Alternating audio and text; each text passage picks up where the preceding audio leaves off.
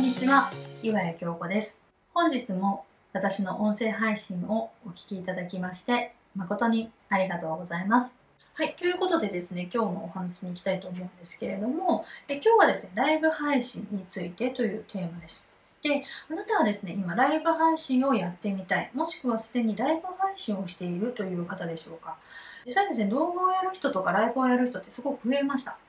すごく増えたんですけれども、ライブと動画ではちょっとですね、こう、コツがですね、違うんですっていうお話も含めて今日お話をしていきたいんですけれども、えライブ中にこの一言があるかないかで見ている人の反応が変わる。そしてあなたのファンになるという、こういったあの魔法の言葉っていうのがですね、実はあります。で、ちょっと想像していただきたいんですけれども、どんな言葉だと思いますでしょうか？はい、あの、後々解説していくんですけども、本当に簡単な言葉です。もう聞いたらですね、あ、なんだみたいな、そんな程度の言葉なんですけれども、本当ちょっとした差が大きな差になりますので、今日はですね、このライブ配信をより効果的にしていきたい、よりファンを作るためのライブをやりたいっていう方はですね、ぜひ最後までご覧いただけたらなと思います。はい、ということでですね、今日の話のキーワードとしてお伝えしたいことが、まず一番大事なのが距離感ということです。はい、視聴者さんとの距離感を考えた言葉選びをしていくっていうことがテーマになっていてあの先にですねこう答えをお伝えすると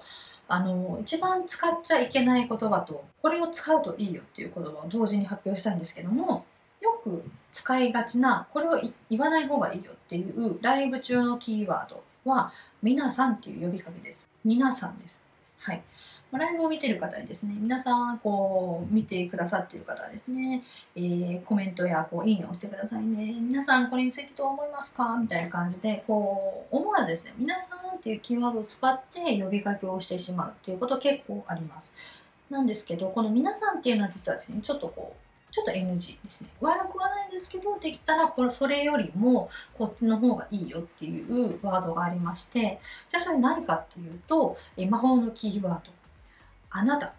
です。はい、これですね、聞いたことがあるよという方もいるかもしれないんですけれども、本当にですね、こうたった3文字、あなたです。はい、呼びかけをするときに、画面越しの人に呼びかけるときに、あなたはどうですかっていうふうに、もう見ているその目の前に人がいるかのようにですね、あなたはどう思いますかとか、あなたはこれについてどう感じましたかとか、一人一人に対してですね、呼びかけをしているようなイメージで、あなたという言葉を使ってあげるというのがすごく大事です。で、あの、この距離感っていうのがですね、すごくテーマになっていて、先ほどの皆さんっていうキーワード、これを使ってしまうと、イメージ的にですね、こう喋っている人対一対大勢の人、一対他のコミュニケーションの時に使われるのが皆さんっていうキーワードなんですね。なので、無意識的にですね、一気にこう距離感が出たんですよね。で、まあ、その他大勢の一人に自分もまとめられてるなみたいなそういった風な印象になってしまいましてライブ配信の一番のメリットとあと魅力っていうのは一緒にその場を作っているんだというこの一体感とか親近感あとはコメントのやり取りとかこういったことがですね非常に楽しいんですね。あのライブ配信っていうのは本当にこうオンラインではあるんですけれどもリアルタイムでですねこの配信してる人と見てる人とのコミュニケーションが取れるっていうそういったメリットが一番大きなメリットなんです。なのでそこで一気に距離感を作ってしまうとなんかこう配信してるちょっと上にいる人みたいなイメージになっちゃうので皆さんっていう言葉は使わない方がいいよっていうことになるんですね。まあ、ちょっと体験してみていただきたいんですけれどもちょっと言葉の印象がどう変わるかっていうことをちょっと感じながらですね聞いていただければと思います。じゃあまずいきます。はい。で女性の皆さん最近在宅ワークがメインになってお腹のお肉が気になっているというそんな方はいませんか？そんな皆さんにおすすめの座っているだけでウエストがマイナス5センチになるそんな椅子が実はあるんですよ。っていうふうに言われるこのパターンが皆さんっていう言葉を使ったパターンですね。でそれに対してじゃあいきますね。最近在宅ワークがメインになってお腹のお肉が気になっている。というそんなあなた。えそんなあなたにおすすめの座っているだけでウエストがマイナス5センチ。これが実現するそんな椅子があるんですよ。と言われるのとですね。えどちらがですねこう前後で聞いていただいてなんかおっていうなんかこうなんていうんでしょううまく言葉にできないんですけどなんかちょっと興味あるなとかえなんだ？みたいなそういう風なですねそんな気持ちどっちの方がなりましたか？っていうことなんですね。私だけに話しかけてくれてるんだなとかまさに私のための話みたいな風に思ってもらえると一気に見ている方との距離っていうのが近くなるんですよね。気持ち的に前のめりになるっていうそんなイメージです。なんで皆さんって言われるとあ他にもなんか聞いてる人がいるから別に私じゃなくてもいいかみたいなそんな気持ちが無意識にですね出てしまうということがあります。これでですねこう動画をあの配信してる側と見てる側っていう関係性の中でやっぱりですねこうまだまだテレビの影響というのが実は強くてあのテレビってですねあの結構皆さん子供の頃からね慣れ親しんでたじゃないですか。なので実際に会ったことがない人でもいつもライブ配信をやってる方とかあとは動画で見てる人っていうのはなんかね知ってるけどちょっとその人に実際リアルで会うとなんかちょっと緊張するんですよね。なのでそんな人とですねちょっと距離が近くなるとみんなやっぱちょっと嬉しいんですよ。なんかいつも一方的に見てたあの人が目の前にいるみたいな感じになるとちょっとちょっと嬉しいとかなんかちょっと私だけあの人とこうなんか会えたわみたいなそんなちょっと特別感とかが出たりするんですけどもあの私たちあの個人で起業してる人がやりたいのはあのテレビの配信をやりたいわけではなくて本当にですねあのライブ配信をやったりとか動画を作るっていうこの意図っていうのがですねもちろん知ってもらうっていうことを増やす触れてもらうを増やすっていうだけではなくて自分のことをなんかちょっと好きになってもらうとか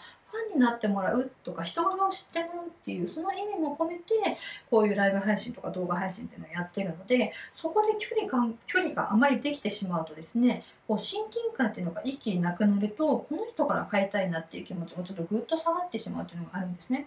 なのでちょっとした言葉の違いなんですけれどもその心の距離感っていうのがいかにこう近くに来てもらえるかっていうところが結構大切だったりするんです。お客様っていうのが商品を選ぶ時の選択基準の一つとしてやっぱその人の人柄とかキャラクター性価値観とかどれぐらいその人のことが好きかっていうところがかなり大きな比重になってきているのでそのライブ配信っていうところでまずはお客様との距離を近くしていって自分のことを言ってもらうだけではなくて心の距離も近くなってもらう。でなんかこう友達ではないけれどもなんかいつも見てるあの人だけどもなんかそんなになんかこう手を伸ばせば届くぐらいのそんななんか自分よりもちょっと先こうお姉さん的な立場。それぐらいの、え関係性を作るっていうところまで考えてこの「あなた」っていう言葉で呼びかけてあげる。と結構奥が深いのでぜひぜひライブ配信をこれからやりたい。もしくは今すでにやってるよっていう方は意識してこの「あなた」っていう呼びかけを作ってあげるっていうことをやっていただければなと思います。はい。ということで今日のお話はここまでとなります。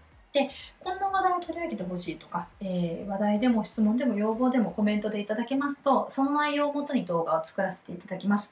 えー、お気軽にコメントやメッセージをいただければ嬉しいです。で、私はあのメルマガもやってまして、えメルマガはですね、この動画配信ではちょっとお話できないような、ちょっとディープなお話なんかちょっと本音のお話なんかもしておりますので、ご興味ある方はですね、えー、ご登録をしていただけますと非常に嬉しいです。メルマガに登録いただいた方にですね、無料で受け取れる豪華な特典というのもご用意しております。今はですね、こうオンラインで差がつく見せ方ポイントの参加条ということでですね、2時間ほどの動画講座をプレゼントしております。して、えー、多くの起業家さんが実は知らないプロとしてお客様から信頼してもらえるようなそういったポイントをまとめてみました、えー、概要欄に詳細を載せておりますのでよかったらメルマガ登録をしてチェックをしていただければと思います。こちらのメルマガの登録特典なんですが予告なく変更している場合がございますのでそちらだけご了承いただければなと思います。はいということで最後までご覧いただきまして誠にありがとうございました、えー、また次のお話でお会いしましょう、えー、京子でした。ありがとうございました。Thank you.